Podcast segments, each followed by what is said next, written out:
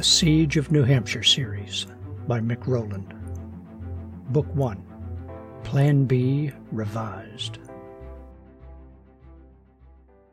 Chapter 4 A Ride to the OK Corral. Even catching a metaphorical fish felt great. Martin thanked them over and over as he hefted Susan's roller bag on top of the tangle of bent metal studs in the bed. He helped her onto the passenger side running board, then climbed up in front of her, beside the open window. We really appreciate this. Uh, I'm Martin, by the way. This is Susan. Hey, no problem, said the driver. I'm Leo, Leo Walsh. This here's my brother, David.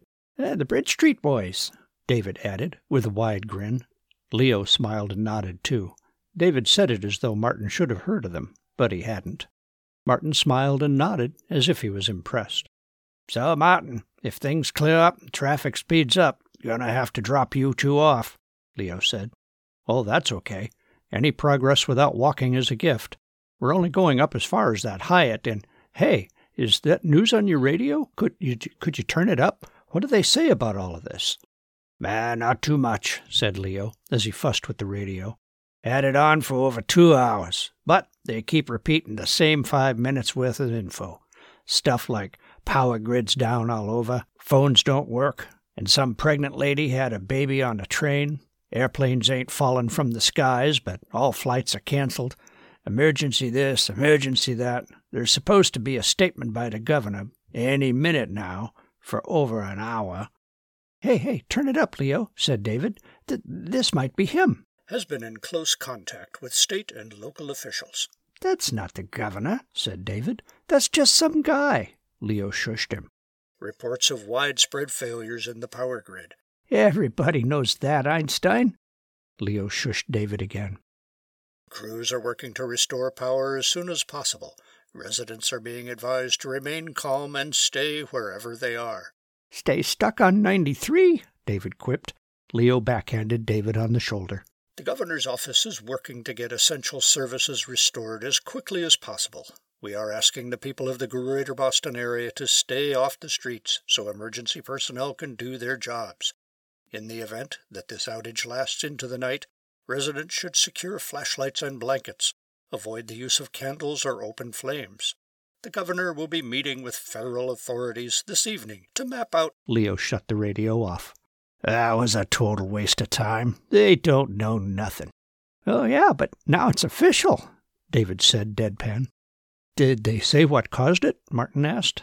Nah, they keep talking, but they don't know, said Leo. They had some guy on there talking about solar storms, but he said how a solar storm is supposed to wipe out computers and, and cars should stop dead. He couldn't explain why the cars and computers and phones are still working. Another one said it was caused by greedy power companies skimping on maintenance. And then there was this other guy, David chimed in. He said it was like right wing militia extremists trying to start a revolution or something. Bah, scoffed Leo. That was NPR. They think anything they don't like is on account of right wing extremists. Martin leaned in a bit more. I heard reports that a lot of other cities were down too D.C., New York, Philly. Yeah, we heard that too. This is the big one, all right. This ain't getting fixed any time fast. Oh, won't get fixed? Susan asked. She gave Martin a worried glance. She must be thinking about her test. Uh, why not? Martin asked Leo. Leo gestured with both hands, like a professor giving a lecture, steering with his knee. The way I see it, whenever there's been a storm or something, like the last big ice storm we had, power was out for what? Half the state, right? What did they do? They called in crews from other states like Pennsylvania, New York. They weren't hit, so they could help out. Some of our crews would go down and help out with like Katrina and Sandy and stuff. The extra help came from the unaffected areas, you see? Uh, uh-huh, Martin agreed to keep Leo's point moving along. So, from what they're saying on the radio, there ain't no unaffected areas. There won't be fleets of other crews coming in to help us. They'll all be busy working on their own problems. That means we only got whatever crews we got here already. Last big storm, it took 'em a week to get the power back on, right, Davy? Oh, yeah. Graham's house was out for five days. And that was with all of those out of state crews helping, continued Leo. You can bet it's going to take way longer if all we got is just our PSNH guys to get New Hampshire's lights back on. Yep, yep, this is going to be a long one, nodded Davy.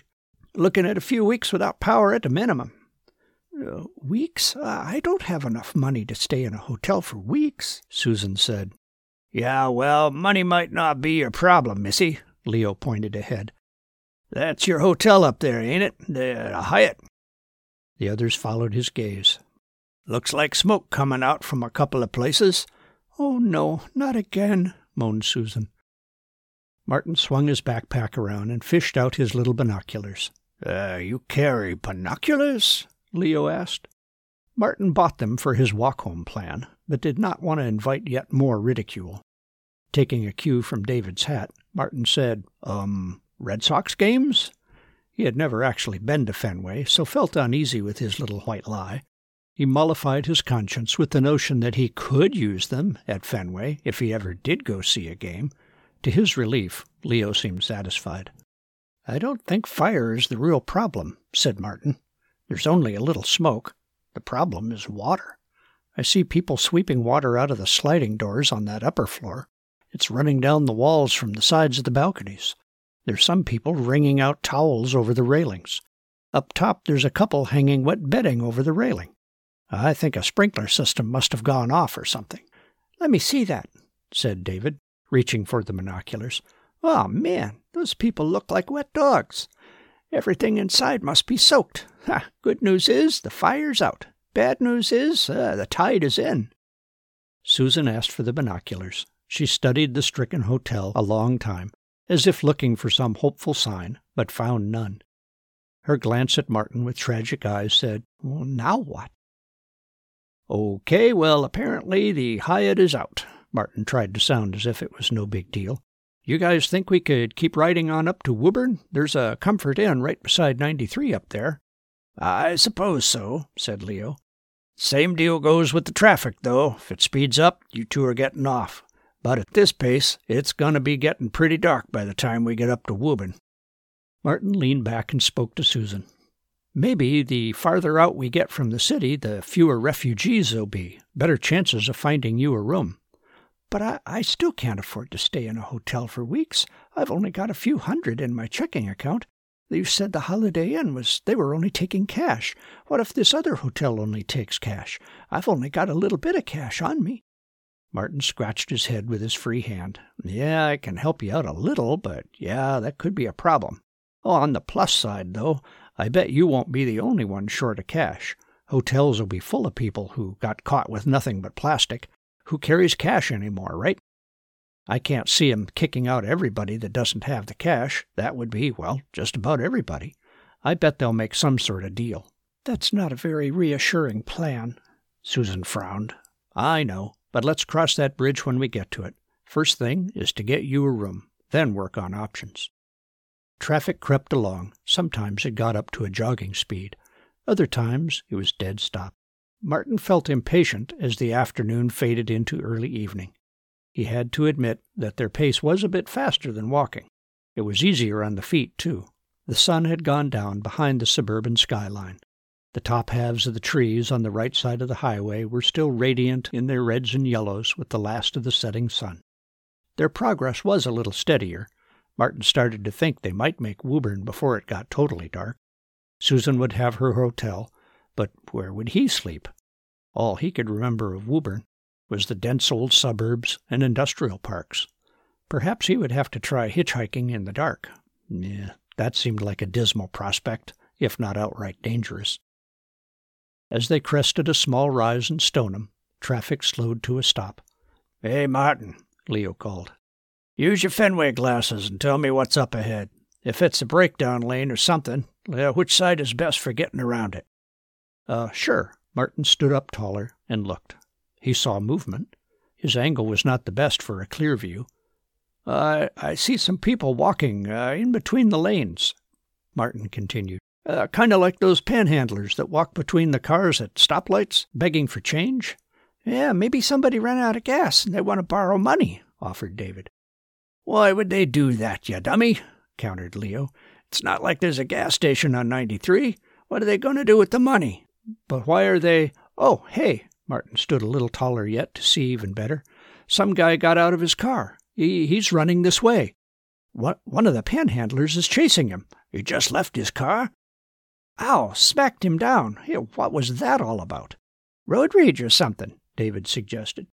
Maybe, but the people in the cars are giving stuff to the walking guys. Looks like bags and purses, maybe. Uh, hold on. Oh, uh oh. Martin could see that the two men were brandishing pistols at the people in the cars. He was momentarily taken aback at witnessing a crime in progress. It had taken most of the day for the populace to absorb the new reality. Police departments were overwhelmed with the chaotic flood of bewildered civilians. Reaching 911 was iffy at best. Even if successful, any dispatched units would be mired in gridlock. Quick thinking criminals connected the dots and improvised some bold schemes which, in normal times, would have been ridiculous. Both those Walker guys have guns. Guns? Susan's eyes got wide. What kind of guns? Come on. What kind of guns? demanded Leo. Uh, pistols. Yeah, they uh, they're robbing people in the stalled traffic between these two rock cliffs. There's no place to go. They're going down the line from car to car. Yeah, but what kind of guns? Leo demanded again. I don't know. Martin was not so much into guns as to recognize the subtle differences. I can't tell from here. David, get them glasses. I want to know what they got. Martin stepped down so David could open his door and step up on the sill. He stood tall and studied the scene ahead for a few seconds. Uh, a couple of pocket guns, Leo. One's a Keltec for sure. The other guy's got, uh, hold on, a Beretta. Yeah, both they both look like nine mil. What difference does it make what kind of guns they have? Susan said in a hint of panic. What do we do? Not to worry, miss, said David. The Bridge Street boys got guns too. Leo reached under his seat and pulled out a well worn traditional 1911. David pulled a newer Glock from under the dash. From a tool bucket behind the center armrest, David pulled out two magazines. He snicked one into the grip of his pistol. Leo fished out a handful of magazines from a box and snapped one in too. If them punks wants trouble, began Leo. We won't want to disappoint 'em, finished David. He pulled a little nylon bag from under the dash. He handed Leo several more loaded magazines for the Colt and a box of rounds. He put several other magazines into his own shirt pockets. Susan stared in shock, as if they were putting rattlesnakes in their pockets. Uh, listen, guys, uh, maybe we ought to be somewhere else while you're taking care of business. I think I better get Susan out of the hot zone. Damn straight there, Skippy, said Leo menacingly. Get the women folk to safety. He racked his slide. We got us some justice to deliver. Safety's off, Davy boy. This is not a drill. Martin did not have much of an inner Rambo nature, but his inner John Wayne scowled at him for running away from a fight. His rational side reminded him that he had no weapon. He would be more of a hindrance than a help, a human sandbag at best. He also felt that his good Samaritan duty was to get Susan to safety. Martin hefted Susan's bundle out of the back of the truck. She still looked stunned that she had been so close to two actual loaded guns and lived. Martin headed for the guardrail. Susan, come on, come on, this way. He returned to pull her by the arm. Leo and David, they have guns. Those guys down there, they have guns. Oh, God, somebody's going to get hurt. Well, maybe, said Martin, but let's make sure one of them isn't us. We need to put some distance between us and them. Where are we going? Susan hesitated. Hopefully around the trouble. Oh, perfect. Look at there. A gap in the chain link fence. Come on, duck under here. He pointed to the small lake on the other side of the fence. This here is Spot Pond. That hill to the left is the backside of that rock cliff on 93. See? This is a little peninsula sticking out into the reservoir. We walk around it and we come back up along 93 on the other side. Why would we want to do that? There's there's people out there with guns. We'd come back up to 93 beyond them. The thieves were in the middle of the cliffs, remember? Ideally, we'll come back up on the highway, well past them. We'll see if we can catch a different ride and get out of here. The bluff should give us cover if there's any shooting. Oh, shooting? Oh, God. Susan looked over her shoulder nervously. Try not to think about it. We'll just go through these woods here as quickly as we can. Hmm. Your roller bag isn't going to be easy through this brush. I'll carry the wheels end, you carry the handle. Follow behind me. If I drop down low, you drop down too, okay? I don't like this. I've never been anywhere near a shooting. I, I hear about 'em on the news, but I never thought, oh, I don't even like to see those things on TV. That's okay. Being scared is normal. But the idea here is to keep moving away from the trouble. Get it all behind us, okay? Okay. Her tone was doubtful. Her eyes were still wide. When they were halfway around the peninsula, Martin said over his shoulder, I know I'm going kind of fast, but I'm hoping to get back to 93 before. Pop, pop! Susan yelped a little scream. Martin spun around, wondering if she'd been hit by a stray bullet. She did not appear hit, but stood stiff and tall, eyes staring up the hill. Martin squatted down and tugged at her coat to pull her down. He tilted his head to get a better bearing on the sounds. Susan dropped to her knees, eyes darting around like a trapped animal. Martin could hear shouting and banging. Were they muffled shots? Car doors? Fender on fender impact? It was hard to tell. We're okay, Martin whispered. We've got the high ground between us and them. He tried to sound reassuring, even if he was not entirely convinced himself. Pop, pop, pop! Susan yelped another little scream. Okay, I know you're scared, but you really can't keep doing that. I can't help it. Well, try to help it. Screaming only calls attention to yourself. Pow! Susan squeaked with her hand clamped over her mouth. Martin squatted down a little lower. That last one sounded bigger than the 9 mil. Maybe it was Leo's 45. We better find some cover. See those big rocks up ahead there? Susan nodded, with her hand still over her mouth.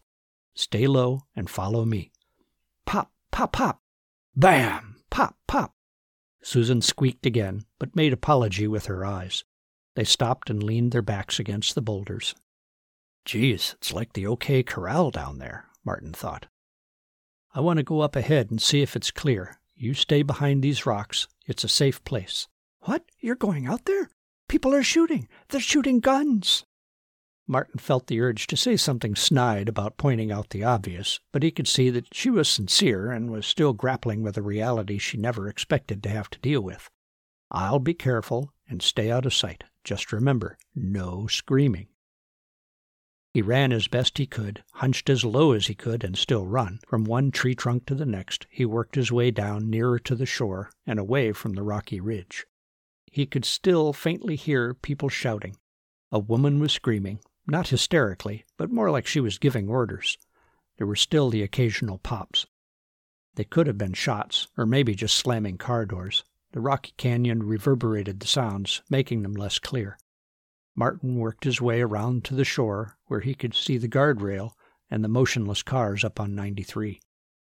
Pop! Pow! Oh, sounds like Leo is still in it. Martin moved in closer, one tree at a time eyes scanning to detect any movement in the woods. The shore curved close to the embankment of 93, with precious little brush for concealment. Was the way clear? It was not. Through the gaps in the brush and trees, Martin could see one of the robbers. He sat awkwardly, huddled behind the jagged end of a damaged guardrail. The robber peered over the rail in nervous little one eyed peeks. Pop, pop! He fired back down the highway, periscope style. The guardrail clanged loudly from a bullet strike. Hmm, must be Leo or David has him pinned down. Martin could almost pity the man. Eh, almost. An unseen motorcycle suddenly roared to life far to the right and buzzed up the off ramp. Martin heard it whine off into the distance. He could hear Leo's voice shouting. The thief behind the guardrail shouted back and fired off a couple of wild shots without looking. The standoff continued for what seemed forever although it may have only been ten or fifteen minutes. Daylight was fading. The sound of multiple motorcycles grew amid the background of honking and distant sirens. From the sounds of the engines, Martin guessed that there were three motorcycles, maybe four. They whined down the off ramp, stopping several dozen yards from the pinned man. The riders hopped over the guardrail and let fly a few quick shots in what Martin guessed must have been Leo and David's direction. The big 45 answered back with loud clangs on the steel rail. A long section of guardrail was missing. The week before, a tractor trailer swerved and rolled its load of precast onto its side. It took 40 or more feet of guardrail with it. A few orange cones and some yellow tape marked the site where repairs were supposed to begin. The motorcycle riders were trying to make their way past the gap in the guardrail to get to their pinned cohort. They tried to charge with a volley of covering fire. Pop, pop, pop, pop, pop, pop. Boom! One of the newcomers yelped when a spray of gravel from a near miss raked his legs. They scrambled back to cover behind the bent end of the far guardrail. Leo's field of fire was too close for their comfort. Pointing in different directions, they didn't seem to really know where Leo and David were. The stranded thief yelled to his friends. They yelled back. Did they want him to climb the fence behind the guardrail? The lower ground behind the fence would give him some cover if he could get over the fence. The pinned man shook his head. He either didn't want to or couldn't. Perhaps he was injured. One of the newcomers threw a bundle to the trapped thief. Spare magazines? One of the other cohorts, Crouch ran back the way he came to higher ground. He ran from the guardrail to the chain link fence. Martin felt a sudden rush of fear and worry. He could guess what his plan was. The reservoir side of the fence was lower than the roadway. The embankment would give him cover to reach his pinned friend. Or maybe he planned to work his way up to the ridge and neutralize the threat with flanking fire on Leo. What if this gunfight started to spill out into the woods? He and Susan might end up in the line of fire, or worse, a crossfire. With the reservoir behind them, there was no escape route. Martin's mind was quickly assessing the trees along the ridge, the crook's likely path, his possible line of sight to the rock Susan was hiding behind. Martin would not be able to get back to Susan unseen if the crook came over the fence and started into the woods. Would Susan stay down? He hoped so. What if she mistook the approaching crook for him? He could not see her from his low position, so he had no way to gesture to her to stay down. A million possibilities raced through his mind. He didn't like any of them. The crook pointed to the ridge, then to the fence. He looked over his shoulder, stuffed the pistol in the back of his pants, and grabbed the top of the fence. He hiked his belly up to the top pipe. He was trying to kick a baggy pant leg over. Martin's heart stopped. Trouble was coming their way. Pow! Leaf bits sprinkled down around the man. He tried more urgently to swing his leg over the pipe. Pow! Ting! A shot rang off the fence pipe. The crook dropped down and shouted what must have been profanities. Apparently, the fence was high enough that it exposed a climber to Leo's 45. The fence climber argued with his buddies. After some animated arm gestures, one of them scrambled back north along the guardrail. The trapped man held his gun over the rail and fired a couple of wild shots as covering fire. The scrambler vaulted the guardrail and dashed out amongst the stopped cars. Heads peeking out of the windows of the parked cars all ducked down. Perhaps he was going to try his flanking move from the median side. Maybe he was going for more reinforcements. Neither bode well for the bystanders but Martin was relieved that he had gone the other way. The crooks yelled back and forth to each other. Bam! Clang! Bam! Thwack! Leo silenced their yelling with some well placed shots on the guardrail and a post. While the crooks were busy behind their cover, Martin took that opportunity to make his way back up to Susan at the rocks. Keeping a tree between himself and the thieves, he hoped their attention was more focused on the highway than the darkening woods behind them. The daylight was getting dim, but Martin could still make out the black silhouette of the big rocks against the fragments of dull slate sky that peeked through the leaves. Oh, my God, you're okay. Susan grabbed him in a sudden hug. Since both were kneeling, it was awkward and unstable. Oh, my God, there's so much shooting. I thought you got shot. I didn't know what to do. Oh, my God, you're okay. For a few long moments, Martin was a deer in the headlights. His mind had been so full of bad guys, movement options, and sight lines. A sudden hug was unexpected. He waited for her to let go, but she didn't. Yeah, these things happen, he reassured himself. Sometimes women go all huggy when they're frightened. It's normal, he told himself. He knew that Margaret would not be happy at all if she saw this. It doesn't mean anything, he told himself, as if he were telling Margaret. She's just scared. He decided that he should disengage from the hug. He started to pull back. Susan's hair smelled faintly of vanilla and some sort of oil. Her neck and shoulder were warm, too. The fact that he even noticed these things unsettled him. The warmth did make him realize how cool the evening air had become. Martin cleared his throat, pulled down her arms, and faced her. um, yeah, I'm okay, but I have some bad news. We can't get past them like I had hoped. The fight moved up the road instead of down. Now, the bad guys are pinned down behind a guardrail right where we have to go.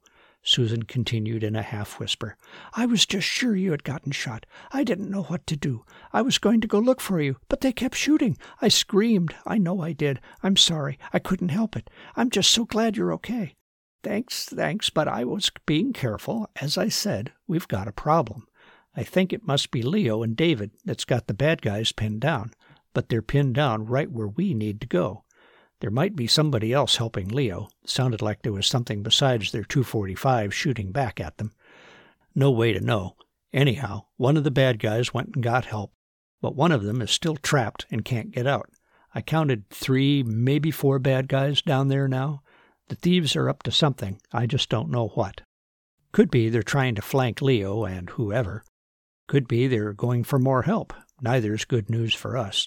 Well, then what do we do? We what if they come down here? she asked with a gasp of horror.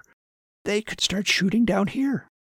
Martin had thought about that very prospect on his way back, but Susan was getting upset and needed reassurance, not his own worst case imaginings.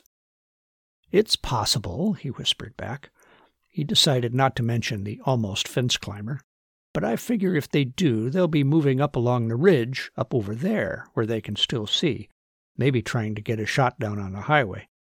Coming down here into the dark brush doesn't seem likely. But as long as they're still shooting at each other, there could be stray bullets flying around. I think our best course is to stay behind these big rocks and wait. There was just enough twilight to see the worry lines fade from Susan's face. A wry little smile grew. He realized what he had said. I know, I know, said Martin, but this time waiting is different. It's a safety thing. If it quiets down soon, we can try to get past them and keep going up to Woburn. He was surprised how much her little smile lifted his own spirits. And what if it doesn't settle down soon? Her smile was gone. Well, it has to, eventually. I mean, infinite ammunition only happens in the movies and bad novels. For right now, though, it's getting cold. We're not active in generating any body heat, no telling how long we'll have to wait. We better put on a few more layers so we don't get too chilled. He clicked on his little red beam flashlight. I've got a sweater in my pack, gloves, and a stocking cap. Here, use my little light to pull out your sweater and gloves. The red light will be easier on your eyes and won't carry far. I'll go cut off some pine branches for us to use as screening and to sit on. Martin got out his multi tool and flipped out the little saw blade. Crouching beside a young pine, he sawed at a lower branch, seemingly with no effect. Pure stupid little pretend saw. I could have chewed my way through with my teeth by now if. The young branch broke off. Okay, maybe it wasn't totally worthless, but still, next time I'm packing a real saw. He cut several more branches and drugged them back. Pop, pop, bam, pop. Susan flinched with each report, but she did not scream. They're still at it, Martin said softly, trying to sound matter of fact. Wonder if they tried flanking Leo, or or what? Part of me wants to know. All of me doesn't want to know, she whispered back. No, I suppose not. Best just to lay low and keep out of it. But that means staying here for who knows how long, and it's getting cold. Weather's been nice for mid October, but still, they're calling for low forties tonight. Martin ran his hand over the leaf litter beside him. The leaves were already getting clammy with dew. We'll lose a lot of body heat sitting on the ground. Here, quietly scrape up a pile of leaves to sit on, and then put these pine branches on top. It'll help insulate your. Uh, insulate you. And we shouldn't lean against these rocks either. They'll pull body heat out of us, too. They gently pulled leaves into a pile and sat on them. Sometimes a burst of yelling would rise up louder in the background medley of distant honking and sirens. Susan carefully sat atop her pile of leaves, She pulled her knees up under her coat and folded her arms over them. She pulled her head down into the tall coat collar. I just can't believe what a whacked out day this has been, she whispered to herself. A totally whacked out day. The woods were becoming a featureless mass of darkness, with irregular patches of deep blue sky overhead. The far side of the reservoir would normally be sparkling with street lights and house lights as night fell. Now it resembled a lake in the far north of Maine. Around the side of the boulder, Martin could see a few tree trunks, leaves, and the ridge as black silhouettes against the glow from the car lights below. A few shouts were still followed by a pop or two, and then more shouts. Geez, Martin thought. I'd read that gun battles are usually over in seconds or a couple of minutes. This just keeps dragging on and on. I wonder if those guys know they're doing it wrong. They need to read more expert gun blogs. Then again, if both sides were well entrenched and had lots of ammo, this might be more like trench warfare in World War I than it was the OK Corral. If that's the case, this could go on all night. Martin leaned over to whisper to Susan, I wonder when they'll run out of ammo. She jumped slightly. What? You you fell asleep? Oh, I must have. Weird, huh? I'm scared, but I'm so tired too. Can we rest a little longer?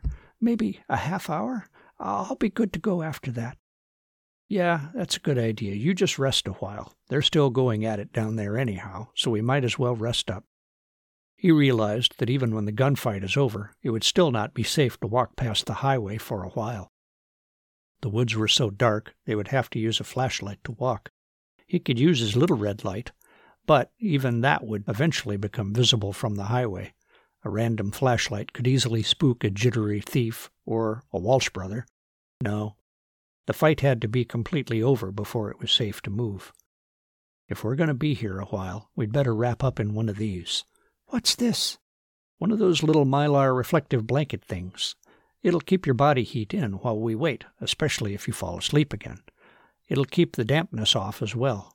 Pull it up over your head, too, like a hood. But what about you? I've got two. They're small.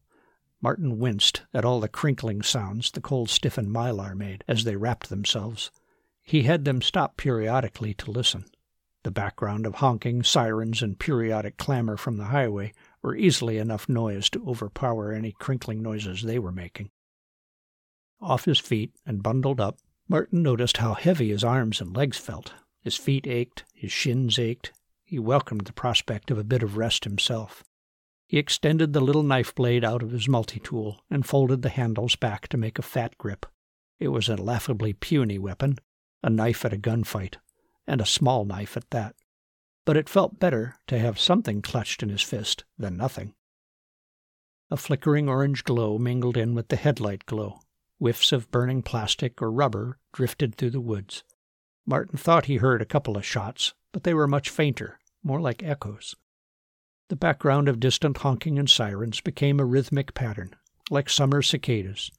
He could hear Susan's slow, deep breathing in the quieter spells. Poor thing, must be totally exhausted. The shouting seemed farther away. Maybe the fight has moved, but which way? If they moved south, maybe the thieves are gone from the guardrail. If so, we could press on north after our rest. Susan gradually slumped over, leaning her shoulder against his back. She was fast asleep. I guess she is more tired than she is scared, Martin thought. Martin was exhausted too. Still, bundled up, felt very good. He wondered how Margaret was handling things at home. He drew some comfort from knowing that she was, most likely, just fine. She would have had the house in power outage mode long before dark. He imagined her grumbling as she lugged the generator up to the deck because he had not gotten around to putting wheels on it like she asked him to. She would have a toasty fire going in the wood stove and probably heating up some of her frozen soup on it for supper. Martin shook off that line of thought, though. It only made him feel colder and hungrier. Instead, he pondered their next move after their half hour of rest was done. If the battle had moved south, he and Susan could resume their traveling north. But if the fight had migrated north, it would still block their way. He rested his eyes and tried to concentrate on the sound clues as to which way the trouble was moving. He could feel the slow and steady rise of Susan's breathing against his back.